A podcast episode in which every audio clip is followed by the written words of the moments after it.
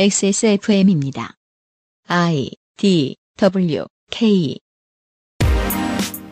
그아실의 유승균 PD입니다. 한국만 그런 줄 알았는데 마시아의 많은 나라들이 열강을 관리하고 내부의 분열을 봉합해야 하는 아슬아슬한 과제를 안고 사는군요. 2021년 9월 두 번째 주에 그것은 알기 싫다는 인도, 파키스탄, 중국, 미국, 러시아, 영국 그리고 내부의 종파와 민족을 아주 잘 다루어도 자립이 쉽지 않았던 아프가니스탄의 이야기입니다.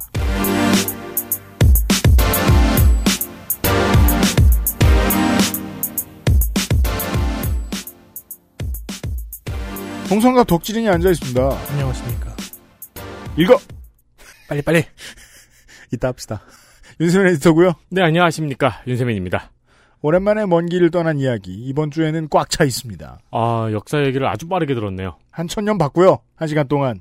잠시 후에 현대로 돌아오겠습니다. 그것은 알기 싫다는 한 번만 써본 사람은 없는 빅그린 프리미엄 헤어케어. 이달의 PC로 만나는 컴스테이션. 남해에서 온 바다보험을 바보상회. 리뷰를 확인하면 꾸룩꾸룩 온유 마카롱에서 도와주고 있습니다. 투쓰리에서 헤어로스까지 XSFM과 함께한 5년 빅그린이 자연에서 해답을 찾아갑니다. Big Green 건강한 변화의 시작 빅그린 헤어케어 시스템 스포츠카처럼 강력한 사양의 하이엔드급 PC. 고가의 장비들을 내 손으로 조립하는 일, 시간과 열정, 꼼꼼함과 치밀함이 필요합니다. 초보라면 부작용으로 몸은 관절염을 얻거나 쿨러는 물이 새게 될 수도 있습니다. 컴스테이션을 고민해 주십시오. 이달의 PC로도 커스텀 사양으로도 빠르고 견고하게 만들어 드립니다. 엑세스몰과 010-8279-5568 컴스테이션을 만나보세요. 주식회사 컴스테이션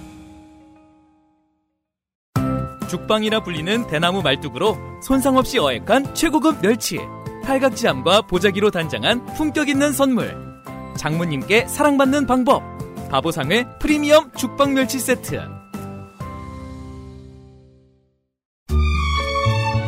마카롱의 시작은 프랑스였죠. 하지만 가장 맛있는 마카롱은 재밌게도 한국에서 만났어요. 촉촉한 식감, 은은한 달콤함. 알고 있던 마카롱과는 너무도 다른 특별한 느낌이었죠. 여러분도 이제 집에서 쉽게 만나볼 수 있어요. 네, 온유 마카롱이요. 입안 가득 프랑스의 달콤함. 꾸르꾸르 온유 마카롱.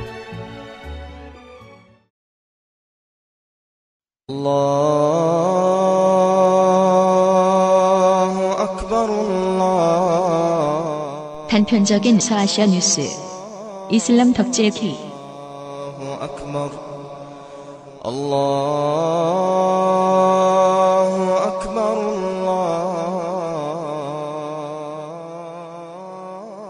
한편 1980년대의 아프가니스탄에는 어, 새로운 무자헤딘 사령관 신제품들이 쏟아져 나왔습니다.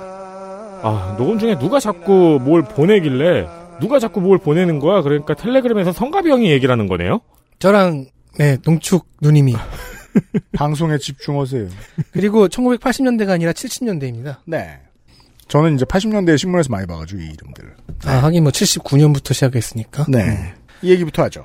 페시아와르 세븐이라는 그룹이 있습니다. 매그니피센트 세븐이 아닙니다. 어, 아이돌 그룹도 아니고요. 네. 대소, 그룹, 이 아니죠, 그 세븐은. 대소련 항쟁에서 군사적 정치적으로 두각을 나타낸 7인의 무자헤딘 사령관 리스트인데요. 무자헤 딘이에요 이러고 인사하지 않아요. 가끔 로스터가 바뀌기도 해서 오사마 빈라덴이 잠시 이 리스트에 들어가 있던 적도 네. 있대요. 아, 진짜요? 이게 이제 서방 세계가 자꾸 세븐 세븐을 붙이니까 일곱 사람에 맞게 맞추죠. 아, 네. 그래서 이제 잠깐 티오 빌 때 가끔씩 그렇죠, 그렇죠. 올라가는구나. 네. 파키스탄의 페샤와르에 이게 도시 이름입니다. 대외 창구를 열어놨다는 의미에서 페샤와르 세븐이 있고요. 사실 대외 창구라기보다는 뭐 본부가 있었던 적도 있고 네. 이 일곱 명이 일곱 개의 정파를 대변하면서 네. 그 일곱 정파가 아프간에서 주류 정파들이긴 했어요. 음, 음. 그리고 이 이란의 테헤란에도 대외 창구가 있었기에 여기를 기준으로 테헤란 8라는 다른 그룹도 있습니다. 자, 이 중에 한 반수 이상이 현재 생존해 있고요. 이들은 각각 자기 민족이나 종파를 대표하는 동시에 거점 지역이 약간씩 다릅니다. 따라서 지역 기준으로 중요 인물들을 소개를 해볼 겁니다. 제가 소년 만화식으로 어떤 캐릭터를 하나씩 부여를 하고 하- 해서 해서 기억하기 쉽게 만들어 왔어요. 굳이 왜 그런 성의를 발휘해요? 근데 그러기가 오해의 또 소지가 쉬워요. 알았어요. 예. 소년 만화라면은 구체적으로 작품이 있나요? 아니요 그런 건 없고요. 그냥 그런 감각으로. 그런 네. 감각으로. 어, 어. 자 소련 전쟁 승전 후에 권력 분배가 실패하고 무자헤딘 내전이 일어났다가 네. 탈레반의 등장과 그들이 아- 아프간을 석권하면서 남은 무자헤딘들이 북부 동맹을 만들어 저항하고 미국의 개입으로 상황이 역전되고 북부 동맹은 현재까지 이어졌던 아프간 정권의 뿌리가 되었다는 개요 스토리를 기억하면서 따라와 주시기 바랍니다. 알겠습니다. 저는 여러분들에게 먼저 구글 지도를 한번 열어보실 것을 권유합니다. 네. 아프가니스탄으로 검색해서 아프가니스탄 전도를 한번 쓱 보시, 보죠. 네. 그리고 참고로 이 페샤와르라는 도시는 아프간이 아니라고요. 네. 파키스탄에 파키스탄에 있습니다. 있어요. 아프간과 아주 가깝죠. 아프간으로 가는 통로이기도 해요. 그러니까 카불에서 국도 타고 쭉 가면 얼마 안 걸립니다. 카불과 그 이슬라마바드 사, 정중앙에 있거든요. 그렇죠. 음, 이슬라마바드는 파키스탄의 수도죠. 그리고 이 도로가 양쪽에 산 가운데 있는 도로여가지고 거의 가장 유용한 도로겠네요. 그렇죠. 네. 자, 아프가니스탄과 그 주변국들이 충분히 보일 정도의 축척을 딱 보면요. 제일 처음 지도에 이름이 표시되는 도시는 카불이죠. 그렇죠. 수도이면서 제1도시입니다. 네. 이 카불에는 아프가니스탄을 구성하는 모든 민족과 문화가 다 모여 있습니다. 그럴 테지요. 인도 북쪽으로 어, 히말라야 산맥이 치고 있는 방어막이 있고요. 음. 자, 이 산맥이 그 서쪽으로 쭉 이어지죠. 서북쪽으로. 파키스탄의 북동부를 지나서 거기서 갈라진 힌두쿠시 산맥이 있어요. 네. 이게 아프가니스탄의 동부에서부터 중앙까지 쭉 뻗어 있습니다. 그렇습니다. 그거를 지도에서 얼추에 보실 수 있습니다. 음. 약간의 음영으로요. 네. 그러니까 실제로 그 이제 히말라야 산맥의 산세만 지도를 얼른 보면 눈에 들어와서 아프간의 이 음영색이 얼마나 높은지 우리가 알 수가 없죠. 하지만 겁나 높다. 음. 음. 네. 여기 이 힌두쿠시 산맥이 전부 다 고원 산지고요. 네. 레이어를 만약에 지형 탭으로 바꿔 보신다면 그 험난한 수준을 알 수 있습니다. 네. 즉 아프간 땅은 이 힌두쿠시 산맥을 제외하면 C자 형태의 평지가 돼요. 음. 사실 평지도 사막이 많고 쬐끔 있다. 사막과 황무지도 좀 많고. 근데 이게 바로 영국, 소련, 미국이 고전한 이유입니다. 이런 험한 땅에서는 기갑 부대를 자유, 롭게 운용할 수가 없어요. 이쪽 동네에서 탱크를 좀 쓰고 나서 다음 지역으로 가려고 하잖아요. 네. 낭떠러지로 굴러 떨어지거나 모래가 껴서 이동을 할 수가 없거나, 차를 못 빼요. 네 길에 길에 꽉 낀다거나. 기갑은 포장도로가 있는 도시들 인근에서나 좀 쓸 수 있을 뿐입니다. 그리고 공중 지원도 제한적이에요.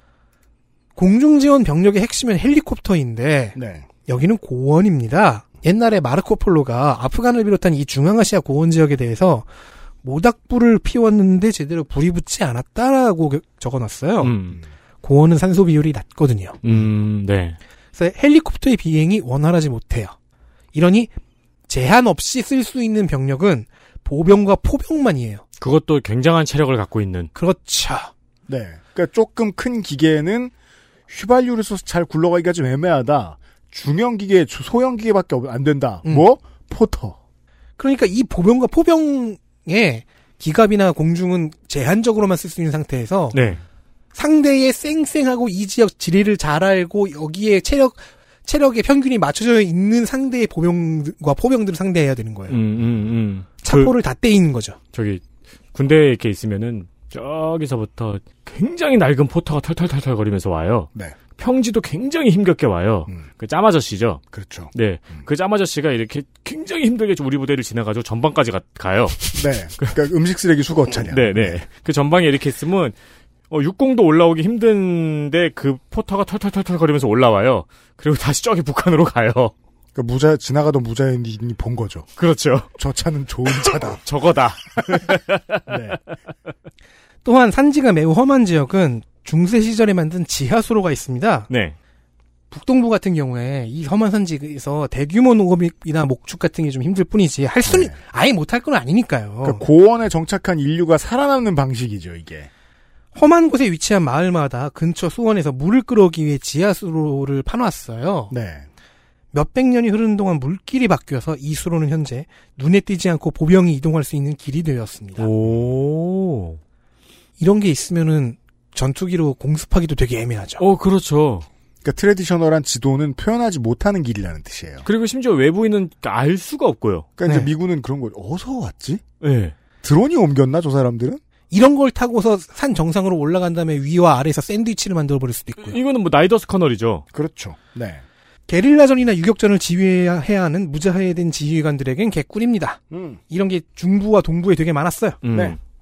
한편 이런 소규모 부락들은 산지 여기저기 띄엄띄엄 흩어져 있어요. 그럼 현지 게릴라군은 이 마을을 옮겨다니면서 보급과 휴식을 해결할 수 있죠.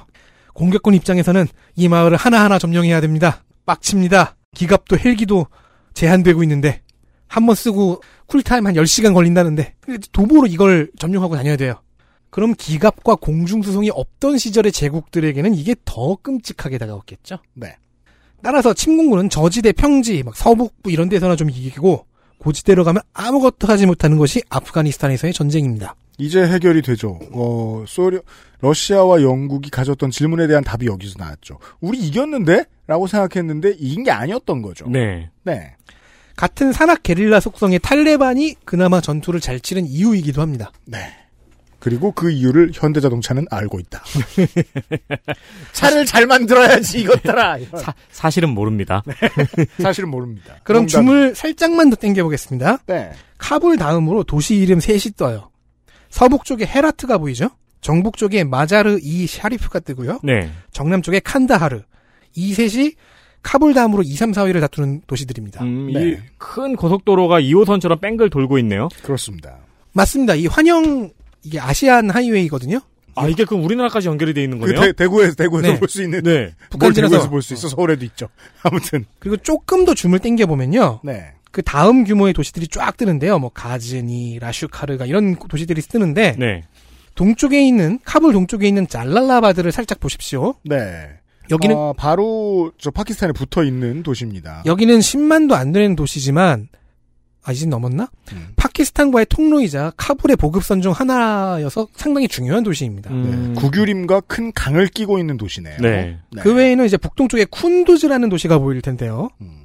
여기는 타지키스탄과의 통로예요. 네. 즉 미국, 중국, 러시아 쪽으로 가려고 해- 할 때도 이 도로를 이- 보통은 이용합니다. 타지키스탄과 국경을 맞대고 있는 곳의 도시입니다. 그리고 북동부의 보급선입니다. 카불 바로 서쪽에 보면은 작게 바미안이라고 보여요. 아프간 중앙부의 고원으로 들어가는 길목이죠. 네. 카불에서 이제 서쪽으로 쭉쭉 가는 네. 이 바미안이 20년 전에 탈레반이 대형 석부를 파괴하던 그 도시입니다. 그렇군요. 자, 이 노란색으로 환영되어 있는 이 아시안 하이웨이 도로가요. 카불을 동쪽 축으로 하고 카불에서 바미안을 거쳐서 헤라트를 잇는 도로도 있죠.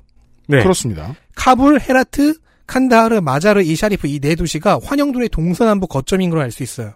이 네 도시를 작- 장악하면 이 도로를 장악합니다. 음. 피자를 반으로 자른 것 같은 모양의 도로입니다. 동대문, 사당, 잠실, 신도림을 장악했네요. 그럼 서울이 지 거죠. 그렇죠. 자, 그리고 지금 살펴본 도시들 외에 도시가 아니라 아무 지명이 뜨지 않지만 중요한 지역이 하나 아. 있습니다. 뭔데요? 줌을 더 키워보시면요. 카불과 그 바, 로 북쪽이 이제 바그람의 북동쪽이 있거든요. 네. 점선으로 둘러싸인 지역인데 가느다란 도로가 한가운데를 통과하는 점선으로 지역이 있어요. 음. 보이십니까? 안 보여요. 나래요. 카불에서 북쪽에서 북동쪽으로 쭉 올라가는 바그람을 찾았어요, 일단. 산 중간에 끝나는 도로가 하나 있네요. 네, 그 도로가 지나가는 이 지역이 판지시르주입니다. 판지시르주. 딱 봐도 험해 보이죠. 이 도로 외에는 차량 차가 갈 길이 없어 보이죠. 이거는 산 골짜기에 겨우 도로를 내다가 내다가 포기했네요. 판지시르주는 협곡으로 유명합니다. 음. 그렇군요. 판지시르 혹은 판지쉐르라고도 합니다. 소련도 그리고 지난번에 탈레반도 점령하지 못한 아프가니스탄 최고의 난, 난공불락 지역이며 명장 아흐마드 샤 마수드의 근거지입니다. 현재 아프간 국민저항전선이 마지막까지 통제권을 유지하려 애쓰는 지역이기도 합니다. 음. 아, 그렇군요. 그러니까 이 여기에서 버티, 버티고 버티고 버티면 어떻게든 카불로 남아갈 수 있는 기회는 만들 수 있어요. 왜냐면 여기를 넘어서 더 험한 산세로 올라가면 도로가 없어요. 음. 그렇죠. 그러네요. 도로가 끝나 있네요. 네. 자, 이 도시들을 대충 기억을 해두시면 되겠습니다. 가장 뭐 카보르 뭐 가장 중요하니까 북부의 마자르 이 샤리프, 북서부의 헤라트, 남부의 칸다하르가 네. 가장 중요하고요. 중부에는 아까 말한 바미안이 있고요. 음, 네. 북동부에는 쿤두즈가 있고요. 네. 여기까지입니다. 자, 쿤조주는 약간 신설동처럼 있네요. 잘랄라바드도 가끔 나- 가- 자주 나오는 도시 이름입니다. 잘랄라바드는 이제 여긴 복정쯤 되겠네요. 아니면은 뭐, 아, 천호, 천호. 수도 수도권 거, 주자가 폭주하고 아니, 있습니다. 아, 제일 먼저 살펴볼 파슈툰족은 칸다하르를 비롯한 저 남부에서 삽니다. 비율상 제1민족이기도 하고 그래서 정치적 영향력도 가장 컸죠. 어제 얘기했듯 두라니와 길자이라는 두 분파로 나뉘는데 두라니족의 명칭은 최초의 아프간 자체 통일 왕국이었던 두라니 제국에서 유래했습니다. 즉 아프간 주류인 파슈툰족에서도 주류인 민족입니다. 남한으로 대한민국으로 굳이 저 지리학을 넓혀 보면 하동군쯤 돼요. 어, 그렇죠. 네. 네. 하동 국민들한테 맞아 죽을 소리. 뭔가 진주시의 지배자인 거예요. 어, 그쯤 돼요. 그러니까 이게 뭐랄까 남부에서 번화할 수 있는 지역의 마지노선 같은 위치에 있네요. 네. 보통 서쪽 쪽이 많이 산다고 하, 는데뭐 요즘 딱히 그렇지도 않은 것 같아요. 반면에 길자이는 두라니에 밀리는 콩라인이에요. 무자헤딘 시대가 와서야 두라니를 앞서는 군사적 명성의 무자헤딘들을 배출하고 이어서는 무자헤딘들을 능욕하는 탈레반을 배출하는 역사적 기염을 토합니다. 탈레반을 빼면 대표 무자헤딘 선수, 의 이름은 굴부딘 헤크마티아르입니다. 파슈툰족 무자헤딘 사령관은 페샤와라 세븐의 3명이나 이름을 올려- 올려놨지만 영향력과 잔혹성과 용맹성에 있어서는 헤크마티아르가 원탑입니다. 음. 그리고 헤크마티아가 바로 무자헤딘들이 모여서 공화국을 세우고 정당으로서의 활동을 시작했음에도 카불을 폭격하고 있던 그놈입니다. 아, RPG가 남아도는. 이 사람의 캐릭터는 단 한 문장으로 요약할 수 있- 있습니다. 권력은 오직 내게 달라. 권력 지향주의자입니다. 우리나라에도 뭐 그런 분들 많죠. 다른 문장이 있다면 마수드 싫어. 무자헤딘 사령관 중에서 학살 혐의와 경력이 가장 많은 사람이고요. 그 학살 중에는 수도 카불에서 벌인 것도 있었습니다. 간이 되게 크죠. 네. 여론을 무, 우습게 보는 사람입니다. 파슈툰 대표 선수 격이었는데 탈레반이 등장한 후에 점차 그 자리를 뺏겼습니다. 권력을 향한 집념은 대단했지만 결국 총리를 두 번 역임한 게 전부예요. 한 번은 자기가 결국 걷어찼고 한 번은 탈레반 때문에 직책이 사라졌습니다. 탈레반을 뺀 거기서 제일 무서운 사람 얘기입니다. 무서웠던입니다. 음. 카불 대학교에 다닌 적이 있고요. 이때 아흐마드 샤 마수드를 만났고 이후 인생에서 쭉 매우 일관성 있게 마수드를 증오했습니다. 그런 사람들이 있죠. 왠지 모르겠어요. 지보다 잘나서 그런가? 한 번 만나고 이렇게 계속 음. 싫어했으면 한 번이 아니에요. 같은 동아리였어요. 아 같은 동아리였어요? 그럼 네. 처음엔 친했겠네. 심지어 이 무자헤딘이 되어서 음. 대소련 전쟁을 벌였을 초기에는 음. 같은 파벌이었어요. 음. 보통 어, 이제 그러면 연애 문제인데. 연애 문제 아니면 뭐 능력 문제죠. 어, 네. 그 그렇죠. 네. 남부를 기반으로 해서 세력을 불렸는데 파키스탄과 미국이 처음 지원해준 그 무자헤딘이 헤크마티아르였습니다. 이유가 가- 너무 간단해서 허무해요. 영어를 할 줄 알아서요. 그러니까 파키스탄 입장에서는 자, 파슈툰족을 파슈툰족이 거리가 가깝고 우리나라에도 있고 그러니까 파슈툰족의 무자헤딘들을 지원하는 게 당연하죠. 네. 근데 미국이 지원한 이유는 파키스탄이 추천해서도 있고 그리고 영어가 가능해서입니다. 유노스 칼리스라는 헤크마티아르와 똑같이 길자이 파슈툰 출신의 사령관이 강성한 적이 있는데 이 사람은 이론가의 온건파예요. 음. 그래서 과격하고 용맹해 보이면 영어가 되는 헤크마티아르가 외국에서는 지원하기가 더 편했던 겁니다. 지원 프로세스가 이렇습니다. 미국이 돈과 무기를 파키스탄에 주죠. 파키스탄은 이를 반띵해서 먹습니다. 나머지 반을 헤크마티아르에게 줍니다. 수수료가 너무 세네요. 헤크마티아르는 받은 돈을 이제 부대 운영에 쓰고 무기는 최대한 아낍니다. 그리고 소련군이 아닌 다른 무자헤딘들에게 씁니다. 아, 예. 이게 너무 심해지자 파키스탄 쪽에서도 짜증을 냅니다. 하라는 걸 좀 해라. 그리고 같은 초반엔 같은 파벌이었으니까 마수 쪽에도 줘야 되잖아요. 음. 최대한 늦게, 최대한 적게 줍니다. 하지만 당장 파슈툰족의 최대 군벌이 헤크마티아르이기 때문에 다른 방법은 없었습니다. 그런데 탈레반이 등장하고 자신의 전쟁 범죄가 잘 홍보되면서 파슈툰족을 대표하는 그 대표성을 잃어버려요. 그렇게 탈레반에 흡수돼서 미군에 대항해 싸웠다가 음. 같이 쓸려나간 이후에는 뒷방 늙은이가 되어 현재는 아무도 관심을 주지 않고 있습니다. 에이, 살아있는 게 더 이상하네요. 중요한 사람 아니네. 음. 하지만 이 그 과정에서 굉장히 중요해요. 빨리 넘어가기로 이 하죠. 사람의 이름이 계속 나와요. 알았어요. 그리고 북부로 가볼까요? 마자르 이 샤리프. 우즈- 여기는 우즈벡 쪽이 많이 삽니다. 음. 우즈벡 쪽이 주로 사는 북부의 이 도시는요. 그냥 딱 보면 마자르 이 샤리프 이렇 이래 보이잖아요. 마자르이 샤리프라고 써 네. 있습니다. 네. 이 도시는 정확하게 마자르 이 샤리프 음. 두 단어 사이에 그 접사가 하나 딱 알았어요. 들어가는 성태입니다. 한글로는 마자르이라고 써 있어요. 줄여서 마자리 샤리프라고 읽는 사람도 있고요. 네. 혹은 마자르 엘 샤리프라고 표기될 때도 있는데 제가 볼 땐 이쪽이 맞는 것 같아요. 이인 알았습니다. 게. 음. 왜냐면 이 이름은 왕자의 무덤이라는 문구이기 때문입니다. 왕자의 무덤. 이 도시에는 음, 지난번 몇 년 전에 그 이- 이슬람 덕질기를 들으셨다면 기억하실 4대 정통 칼리파 음. 알리 이븐 아비 탈리브의 무덤이 있다고 하는 곳입니다. 알리의 사당이 도시 정중앙의 모든 도로의 중심에 있네요. 도시의 한가운데에 알리 사당 이렇게 있어요. 네. 사당역이죠. 사당은 밑에예요, 밑에. 죄송합니다. 여기 그냥 던져봤어요. 여기 여기 정사당이라면은 종묘 정도라 하죠. 제가 사당 살 땐 사당이 세상의 중심이었어요. 아 네. 근데 종묘죠. 알리의 무덤이면. 어, 저- 알았어요. 네. 종묘죠, 종묘. 근데 이건 뻥일 가능성이 높습니다. 아 진짜요? 왜냐면은 사당역인데 사당이 없어? 이라크의 나자프라는 도시가 알리의 무덤으로서는 더 유력합니다. 그러니까 음. 생각해 보세요. 이라크는 당시에 알리가 다스리던 그, 그 나라의 중심이에요. 네. 중, 중간에 어, 있어요. 그러니까 이렇게 먼 여긴 데까지 변방이잖아요. 이렇게 먼 데까지 와. 봉분이 왔을 리가 없다. 예. 건물이 어마어마하게 아름답네요. 알리 사당? 예. 그러니까 나자프와 마자르 이카리프 뻥이니까 세게라도 쳐야죠. 둘은 그러니까 서로 주장을 하면서 네. 근데 확실치는 않아요. 여기일 일 수도 있지. 음, 근데 알았어요. 어쨌든 이게 이 두 도시의 나자프와 마자르 이 샤리프의 관광 자원이에요. 아. 형, 형 이제 암살 당한다. 그리고 또 이게 저 사, 람 사는 게 다 똑같은 게 이런 커다란 공원 옆에는 다 휴대폰 팔고 있네요. 알 알마카 모바일, 마자르 모바일, 아리아나 모바일, 바이랄 모바일. 네. 그리고 마자르 이 샤리프에서 북쪽으로 올- 그 용산이구만. 네. 북쪽으로 도로를 따라 올라가면 우즈베키스탄이죠. 네, 네. 그렇죠. 이쪽 북쪽 북부에 왜 우즈벡 쪽이 많이 사는지 알 수 있습니다. 아 예. 민족을 대표하는 무자헤딘 사령관은 압둘 라시드 도스툼입니다. 음, 그리고 도스툼은 원래 무자헤딘이 아니었고요. 도시 사람인가 봐요. 아니요. 이 사람의 인생을 한 단어로 요약하면 배신입니다. 그런 사람이 있죠. 도스툼은 공산당원이었고요. 아, 마자르 이 샤리프 서쪽에 셔베르간이라는 도시가 있어요. 음. 여기에서 정유소 노조 지도자를 하고 있었습니다. 그냥 공산당이에요. 그러다가 공산정권 시절에 군에 입대해요. 소련군과 공산정권의 편에서 열심히 무자헤딘을 때려잡은 결과 네, 나지불라 당시 대통령에게 훈장도 받습니다. 음. 공산당 정권에서 훈장 받은 사람. 두 번이나 받았다고 해요. 음. 무자헤딘을 때려잡은 결과로 그런데 나지불라 정권이 망하기 바로 직전에 뾰로롱 변신 무자헤딘입니다. 어... 네, 좋네요, 좋네요. 음. 배신의 거장이 충격적인 데뷔를 하였습니다.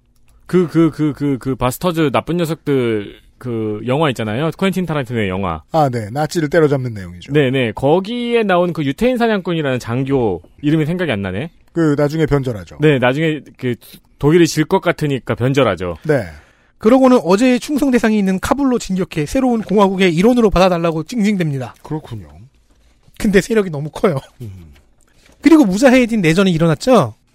여기서 이제 간을 좀 보다가 대털, 대탈레반 저항 전장에서도 좀 간작- 잠깐 간을 보다가 굵직한 배신을 한두 건 정도 터뜨려주고 아, 진영을 또 바꾼다는 얘기예요? 계속 바꿨어요. 막 탈레반 뭐 쪽으로 붙기도 하고 그래요?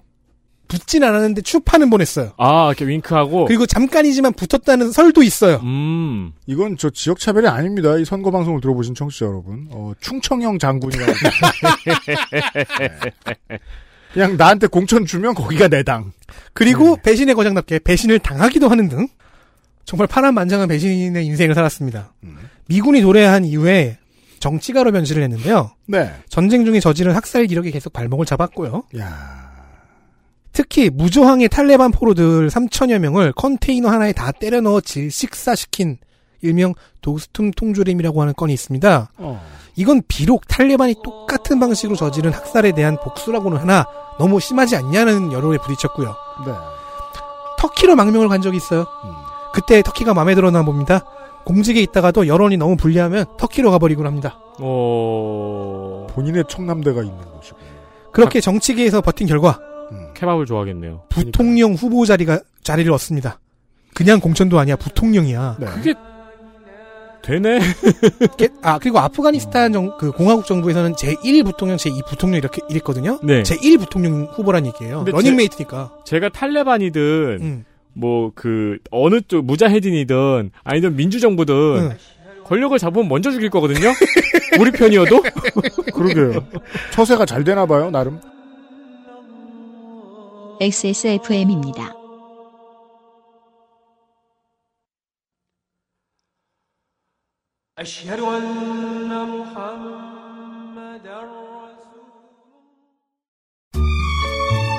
여러분도 이제 집에서 쉽게 만나볼 수 있어요.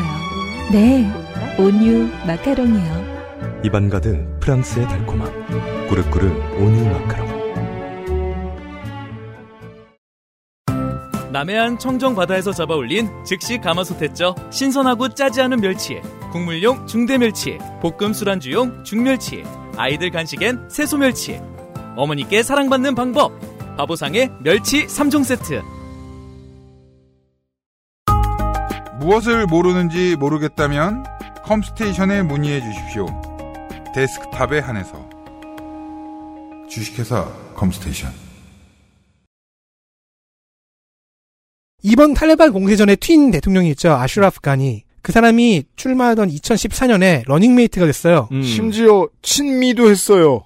당선이 됐고요. 어. 지금 제1 부통령이자 부통령으로서 고- 대통령 권한 대행을 하고 해서 이제 저항세력 리더가 된 알룰라 샬- 살레가 이 사람의 후임입니다. 네. 알룰라 살레는 2기 간이 정부의 제1 부통령이고 네. 이 사람은 1기 간이 정부의 부통령이었어요. 그러니까 그러면 이거 봅시다. 공산당이었다가 무자헤딘으로 돌았다가 친미 정권에서 부통령도 했어요. 지금 다시 돌지 않은 이상 탈레반을 피해 도망가야 되겠네요. 이 사람은.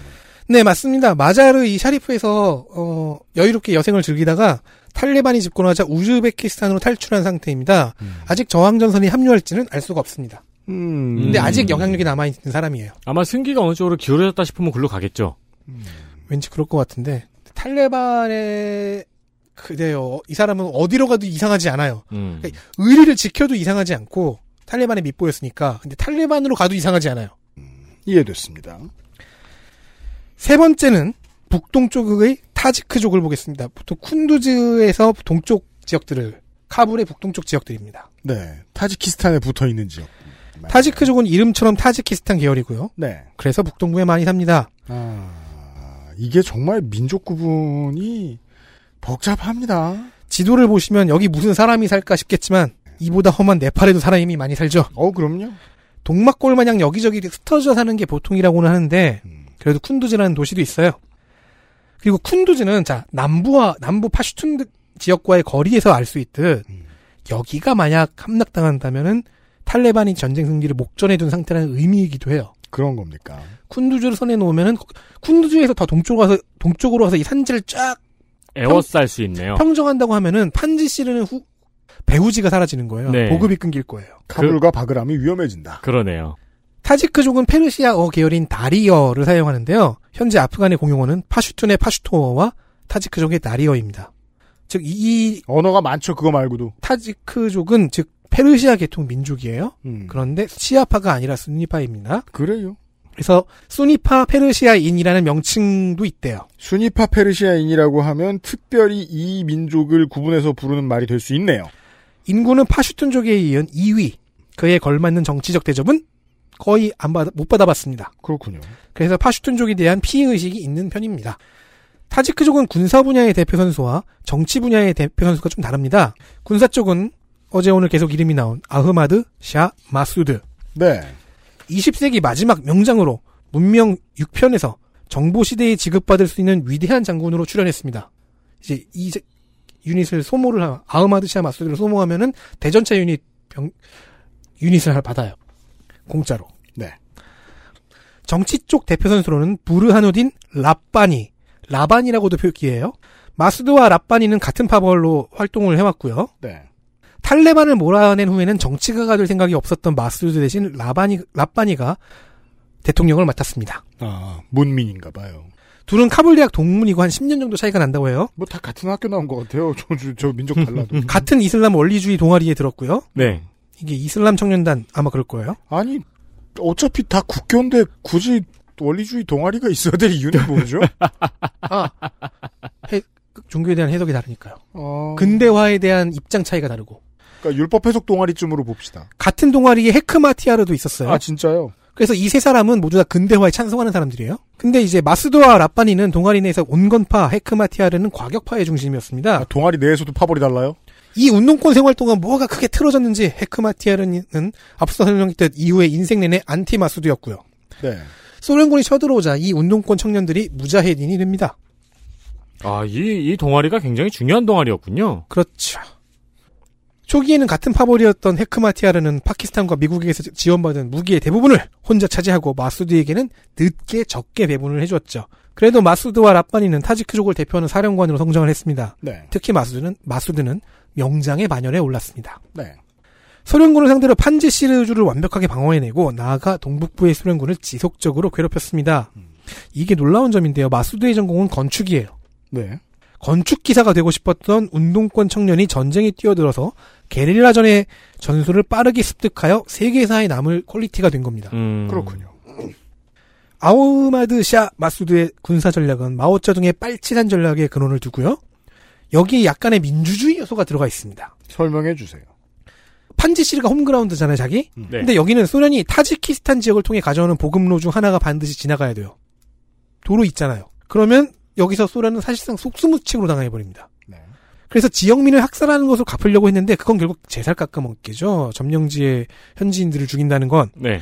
나중에는 정의 없는 전쟁에 회의감을 느낀 소련군 장성 중에서 마소드에게 정보를 제공한 경우까지 있었답니다. 그렇군요. 중요하게 생각한 건 대민 지원이었어요. 큰 수입이 생겼을 경우 병원과 학교를 건설하는 걸 우선으로 놨습니다. 장악한 동네가 안정이 그렇게 되면은 의회를 만들어줍니다. 자, 마을의 대표들 몇이 마을의 대소사를 결정하는 게 아니에요. 물라들 몇 명 모여서 끝내는 게 아니에요. 의회를 만들면 기득권인 물라의 발언권도 어느 정도 보장은 되는데 다른 계층의 대표가 동네 의회에 들어올 수도 있잖아요. 이건 마치 저 국제기구의 열악한 지역 지원 사업 같은 걸 한다는 거 아니에요, 군인이? 그렇게 해서 마을의 균형을 잡습니다. 그리고 이렇게 안정을 찾은 지역은 이후로도 지지 세력이 되어줄 것입니다. 어, 그러네요. 이 원칙은 아프간 전체에 적용하고 싶어 했습니다. 아, 이러면 이제 펴- 이 보통의 시민들뿐만 아니라 동네의 물라 어르신들도 지지하죠. 그러면 이런 부락들을 점점 흩어진 동막골들에서 지지를 얻어내고 그곳들에서 보급, 기본적인 보급을 해결하면서 게릴라전을 수행할 수 있죠. 네. 그리고 이곳의 젊은이들이 병력이 되어주기도 하고요. 음.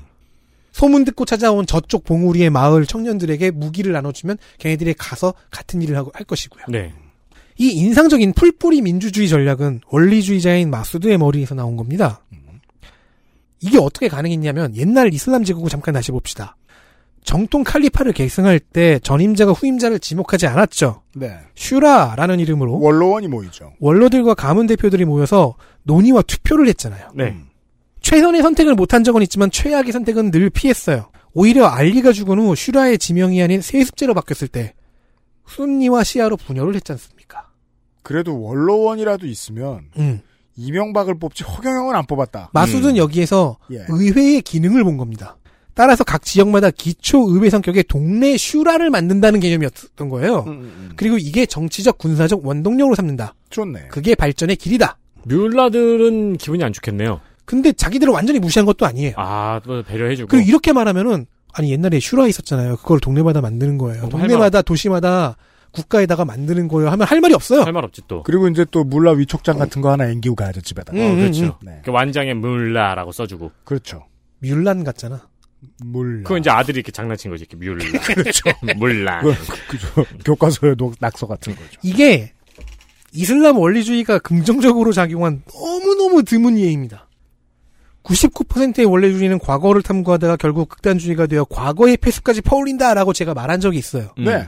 왜 99%라고 사설을 했냐면 이런 극소수의 긍정적인 예가 있었기 때문입니다. 아니 이거는 원리주의가 그- 긍정적으로 작용했다고 봤다기보다는 그냥 의외의 슈라의 형태를 덧붙였다고 보는 게 낫죠. 그렇게도 볼 수 있는데 네. 저는 이, 이 논리를 개발하는 게 이 사람이 원리주의자이기 때문에 가능했다고 보거든요. 이슬람에서 공동체 민주주의라는 논리를 찾아냈기 때문에 네. 자 이들의 파벌명이 자미아트 이 이슬람이거든요. 네. 번역 영어로 하면은 이슬라믹 소사이어티 음. 이슬람 사회당이 됩- 됩니다. 네. 어허. 주의하실 게 있어요. 음. 잘못 읽어서 자마트 이 이슬람이로 쓰면요 정반대 성향의 파키스탄 정당 이름이 됩니다. 정반대 성향이면 이슬람 못된 당. 극우주의입니다. 네. 전문가 중에서도 이걸 가끔 헷갈리는 사람들이 있어서 제가 많이 힘들었습니다. 아 그렇군요. 자미아트 이 이슬람이다. 음. 어 근데 오탄 엄청 날 것 같은데. 그 어 네. 맞아요. 지금 제가 옆에 갖고 온 세 권 중에서 두 권이 그렇게 그 오류를 따르고 있어요. 음. 자 이들이 어떻게 원리주의의 필연적 함정을 피해가는지가 매우 궁금한데 음. 제가 추측하기론 이건 이제 아프가니스탄 어? 현지의 전문가들이 나와서 얘기를 해줘야 되는데 그 전문가들을 만날 수가 없으니까 네. 제가 볼 때는 아마도 왕정 시절 설립되었던 카불 대학에서 시도했던 프로젝트가 있죠. 네. 샤리아법의 근대화 프로젝트. 음. 이거에 영향을 받지 않았을까 싶어요. 학교에서 배웠다? 음. 그래서일까 자미야트당은 여성교육과 여성사회 진출에 굉장히 포용적입니다. 헤크마티아를 빼고요. 감히 말하자면 세계 스탠다드에 좀 근접해 있습니다. 그러니까 그 사람은 남녀를 차별하지 않고 다 죽인다며요. 네. 헤크마티아는 학생 때 그 히잡을 안 썼다고 여, 여성 얼굴에다 염산을 본 일화가 있어요. 아니 그런 인간이 어떻게 그게 놀랍죠? 음. 게다가 지역행정을 정부에 주잖아요. 이 사람이 주민 지지를 얻게 되고 게릴라전의 효율이 올라갑니다. 네 마수드가 국내에서 군사적 성과를 올리고 있을 때 라파니는 국내에서는 정치적 성과를 만들고 외국에 나가서는 그 성과를 판매해 국제적인 지지를 모아오는 역할을 맡습니다. 음. 네. 즉 이승만의 이승만이죠. 역할에죠. 그래서 페샤와르 세븐에도 마수드가 아닌 라파니가 이름이 들어가 있어요. 서방이 아는 이름. 캐릭터도 이승만처럼 변해갑니다. 그게 문제죠. 내 외교 파트가 더 중요한 것처럼 굴다가 네. 권력을 놓지 않으려고 합니다. 아, 음. 이런. 물론 라파니는 결국 미국의 지원을 물어오는 데는 실패해요. 그러니까 파벌의 프론트맨인 마수드가 영어를 못한다는 게 제일 큰 문제였어요. 네. 그리고 파키스탄이 중간에서 장난질을 치나- 치고 있잖아요. 음. 마수드는 이후 라파니 정부에서 라파니가 결국 대통령이 됐을 때 국방장관을 맡아 아프가니스탄 육군의 기초를 놓았습니다. 네. 근데 그에게 요구되는 역할이 그 정도에 머물 리가 없잖아요. 음. 사람들이 말합니다. 정치가가 되어봐라. 당신이 정치 일을 시작해봐라. 네. 권력 분배에 계속 실패하고 있는데 그리고 라빠, 라빠니 대통령은 아예 그쪽에 관심이 없는 것 같다. 자기 권력에만 관심이 있는 것 같다. 음. 그럼 군사적 성과가 가장 뛰어난 당신이 리더로 나서야 네. 다른 민족들도 불만 없이 일단 안심하고 맡겨보지 않겠느냐. 당시, 당신은 아프간 전체의 원탑 스타다. 하지만 마수드는 라빠니에 대한 신뢰를 잃는 지경까지 갔음에도 끝까지 군인으로만 남았습니다. 한국 사회도 쿠데타까지 참여해놓고 결국 정치는 안 한 사람들이 덜어 있죠. 정치적 홍보라는 무대가 자기 옷에 맞지 않는다고 생각하는 인상이 많이 들어요. 소련과 탈레반 모두 깨져갔던 카불 북동쪽의 판지시르 주 탈레반 정권이 컴백한 지금도 아프가니스탄 정부의 최후 저항 지역입니다. 아, 소련도 못 깨고 탈레반도 못 깼던 그 지역은 아직도 안 깨졌다. 깨고 있- 지금은 깨고 있긴 한데 네. 근데 고립 상태라 네, 완- 현재 주가 완전히 포위됐고요. 네 녹음 기준으로 이틀 전 아마 여러분 들으실 때는 한 4일에서 5일 전쯤에 판지시르 주의 주도가 함락이 됐어요. 탈레반에게. 그리고 그렇군요. 다음날 다시 수복을 하긴 했는데 음. 지금 벼랑 끝에 있는 거죠. 그렇군요. 현재 정치적 리더는 부통령으로서 대통령 권한 대행이 된 암룰라 살레고요. 음. 군사적 리더는 마수드의 아들인 마수드 2세입니다. 아, 아흐마드 샤 마수드 2세가 있어요. 음. 샤를 빼요. 이게 위대하다는 뜻이니까 보통은 음. 샤를 빼고 아흐마드 마수드 노말 마수드. 마수드 주니어라고 합시다. 미디움. 네. 알겠습니다. 미디움은 뭐야? 젊, 왜냐면 네. 젊으니까. 네. 마수드는 아까 설명했듯이 어제 설명했듯이 9.12 테러 이틀 전에 죽었으니까요. 네. 자 마수드 2세는 당연히 전 국민적인 영웅의 아들이니까 전 국민적인 사랑을 받죠. 음. 아버지에게 물려받는 그 큰 명성이 있고요. 영국에서 군사학과 국제관계학으로 석사까지 딴 경력도 있습니다. 아우산 수지네요. 다만 아직 군사적 실적이 없어요. 그리고 아버지가 처한 상황, 상황보다 지금 자- 이 사람이 처한 상황이 훨씬 절망적입니다. 음. 판니시르의 주도를 간신히 지금 되찾긴 했는데 그것도 이제 한 며칠 전 얘기고 지금은 또 어떤지 모르겠습니다. 현재로서는 도스툼이 우즈벡에서 복귀할 것인가 외국의 지원은 얼마까지 확보할 수 있을까가 중요한 요소입니다. 여기까지가 이제 시사 주간지나 월간지 읽으시면 저기에 남아있는 마지막 희망이구나라고 정도 생각할 수 있는 그 양반에 대한 설명, 그 세력에 대한 설명입니다. 그리고 이 저항전선에게 또 힘이 될 만한 또 하나 요소는 하자라족입니다. 네, 그 다음 등장인물입니다. 중부 지역에 삽니다. 카불에서 정서 쪽으로 난 도로를 타고 가다 보면 바미안이라는 도시가 나오죠. 바미안 석불이 있던 그 도시입니다. 바미안으로부터 시작되는 서쪽의 고원지대는 하자라족이 삽니다.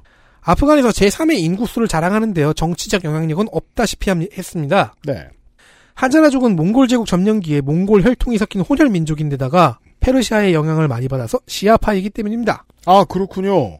카불이랑 그래 멀지도 않고요. 아프가니스탄 유일의 유일까지는 아닌데 아무튼 주요 민족 중에선 유일한 시아파입니다.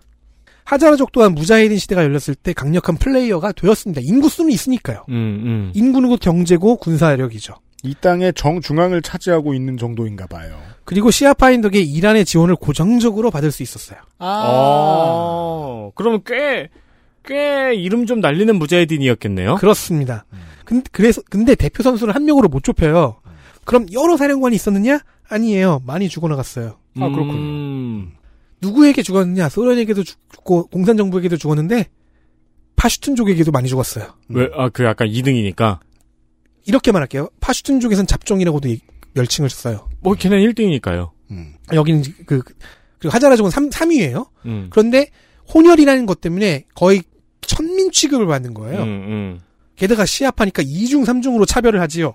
밤이한 석불은 아직 잘 있나 보네요. 아니요, 박살났어요. 그렇죠. 터만 진짜? 남았어요. 아 그럼 사진 네 사진만 있군요 이제. 네.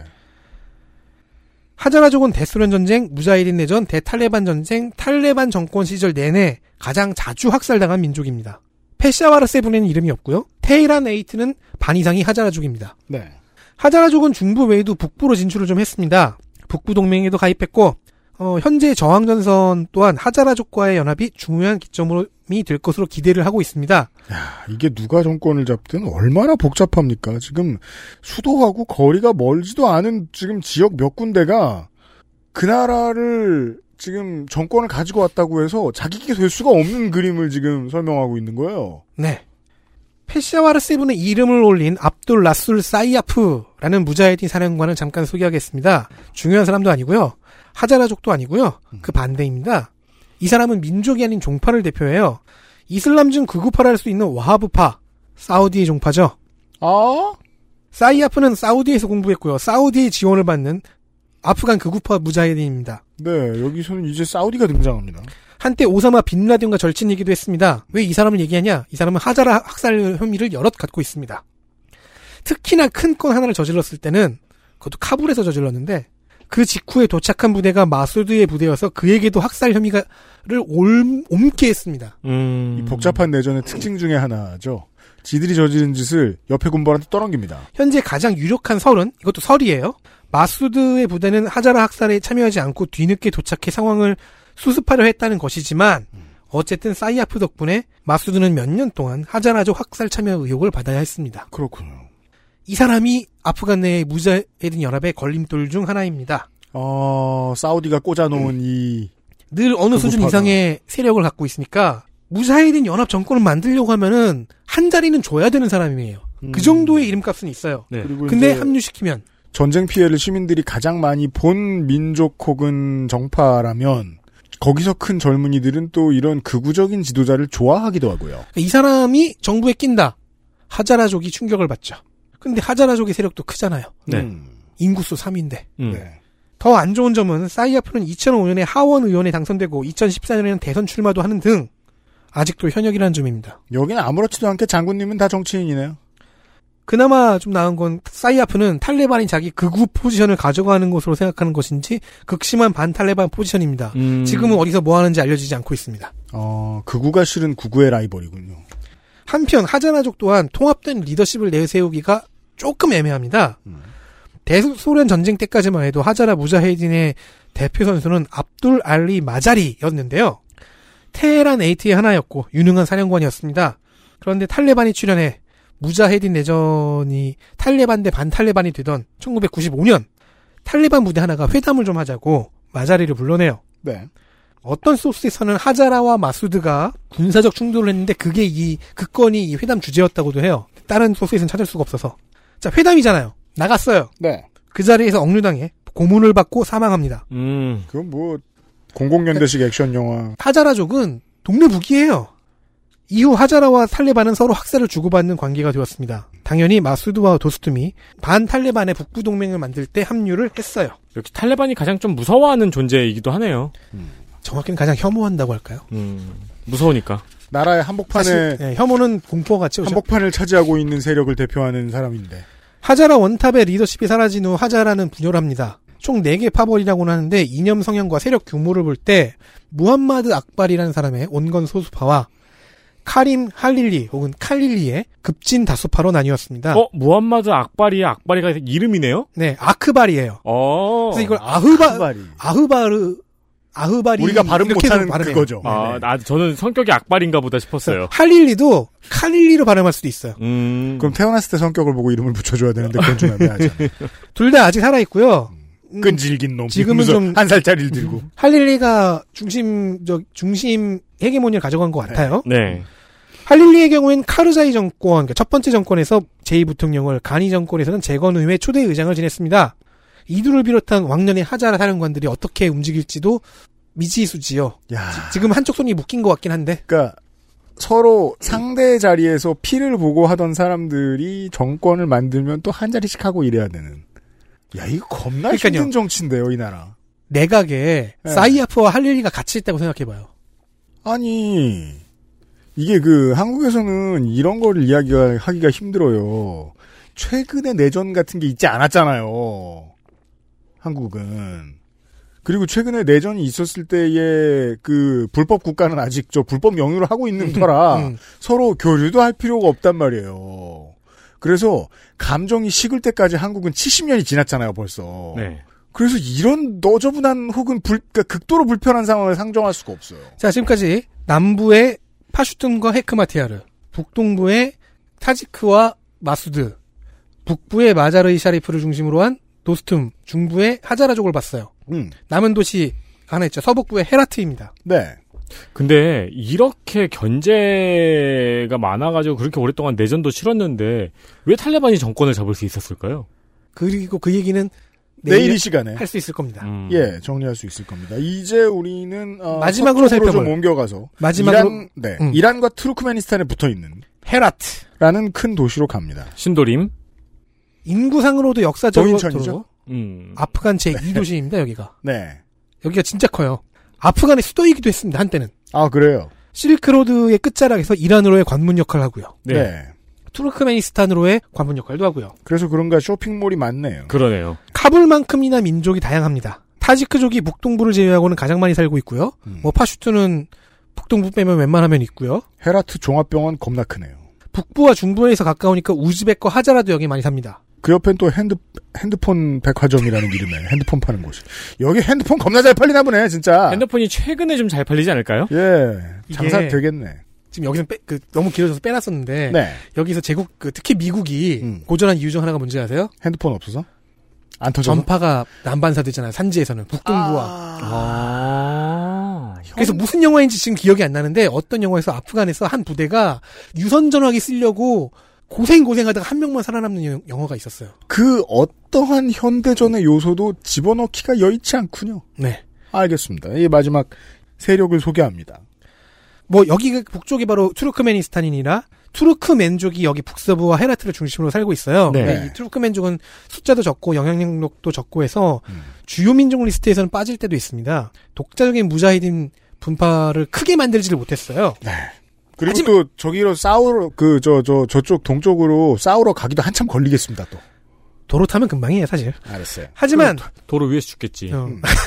북서부는 문화와 경제에서 아프간의 중심 축 중 하나잖아요. 어, 네. 네네. 동쪽이 카불, 서쪽이 헤라트. 네. 여기서 강력한 무자히딘 하나는 나올 수밖에 없습니다. 그리하여 이스마일 칸을 만나봅시다. 그러니까 중앙 집권은 완전히 실패한 상태고요. 어, 아주 이스마일 오랜 생활. 칸은 이름을 세월. 되게 많이 들어봤는데요. 하미드 카르자이 정권에서 수전력 부장관과 헤라트 주지사를 맡은 적도 있는 중요 인물입니다. 마수드의 별명이 판지시르의 사자예요. 음. 네. 이스마일 칸의 별명은 헤라트의 사자입니다. 네. 음. 서부에서 나름 한가닥, 한가락 하시던 분이며 음. 마수드 라빠니와 같은 파벌인 자미아트 이 이슬람이 소속의 동지였습니다. 음. 이스마일 칸은 소련 침공 이전부터 헤라트 방면의 군인으로 일하고 있었습니다. 네. 공산정권 소속이었는데 네. 음. 소련이 들어와서 헤라트에서 대규모 민중봉기가 일어났어요. 네. 이에 대한 소련의 답은 전투기 공중 폭격, 2만 명 학살. 아, 진짜요? 이에 이스마일 칸은 무자헤딘 사령관으로 전직합니다. 즉 도스팀과는 비교가 안 됩니다. 이게 이제 그 아프간은 저 국제기구에 자료 같은 걸 많이 내놓지 않고 음. 센서스 이런 걸 돌리기도 좀 불안한 국가다 보니까 그 아, 그러니까 이게 이런 애가 좀 인구 통계가 좀 어려운데 지금 제가 찾을 수 있는 가장 최근의 헤라트의 인구 통계는 43만 명 2006년이거든요. 43만 명 사는 도시에서 2만 명을 죽였다고요. 그렇게 죽여서 이렇게 떨어진 거예요, 사실은. 예, 소련은 혼났네요. 이제. 네. 자, 그리하여 소련과 싸우게 됩니다. 무자헤딘 연합 정권에도 참여했고요. 네. 내전에서도 활약했고요. 탈레반을 상대로도 싸웁니다. 아 이걸 보고 정규군이었다 무자헤딘이 된다. 네. 그러니까 도스툼은 막판에 바꿨잖아요. 음. 이 사람이 일찌감치 바꾼 사람입니다. 음, 이건 변절이라고 할 수 없죠. 당대 무자헤딘 사령관 중에서는 유일하게 아흐마드 샤 마수드와 동급이라고 꼽혔, 꼽히는 명장이었다고 합니다. 그렇답니까? 반면 아프간 국내외의 언론은 마수드를 더 많이 취재했기에 기록이 압도적으로 적습니다. 아, 또 수도권 중심주의 나오죠. 예. 직접 만나보지 못하고 기록으로만 이 사람을 요약해야 하는 입장에선 그 정도로 명장인가 싶습니다. 찾아볼 수 있는 자료가 부족했다는 얘기를 지금 덕질인이 하고 있는 거예요. 왜냐하면 배신당해서 패전하거나 사로잡힌 기록이 더 눈에 띄거든요. 근데 계속 살았네요. 이 사람의 캐릭터가 그거예요. 끝까지 살아남는데 계속 배신을 당해요. 음, 음. 알겠습니다. 본인은 열심히 싸워요. 그리고 이 사람도 학살 혐의가 많지 없진 않은데 마수드만큼 없는 건 아닌데 음. 있긴 하지만 거의 굉장히 적어요. 아, 청갈래 망갈래 아프가니스탄의 에, 현대의 얼굴들을 좀 만나봤습니다. 헤크마티아르, 도스툼, 마수드, 그리고 하자라족들, 네. 그리고 이스마일 칸까지 네. 그러니까 살펴봤습니다. 음. 제가 아까 권력 지상주의자, 배신자, 명장, 어딘가 모르게 불쌍한 이스마일 칸은 배신당하는 사람? 음. 네. 그 핏대 세우고 싸우는 사람들은 끼리끼리입니다. 이들 모두의 이야기가 결국 탈레반이라는 하나로 귀결됩니다. 그 탈레반의 이야기를 하면서 아프간 현대사를 요약을 해드릴 건데요. 그게 마지막입니다. 네. 지금까지는 탈레반이 발행해 카불을 점령하고 정부를 만들었다는 간단한 문장으로만 설명했는데 사실 카불을 처음 함락시키는 과정은 탈레반에게 첫 번째 큰 고비였습니다. 네.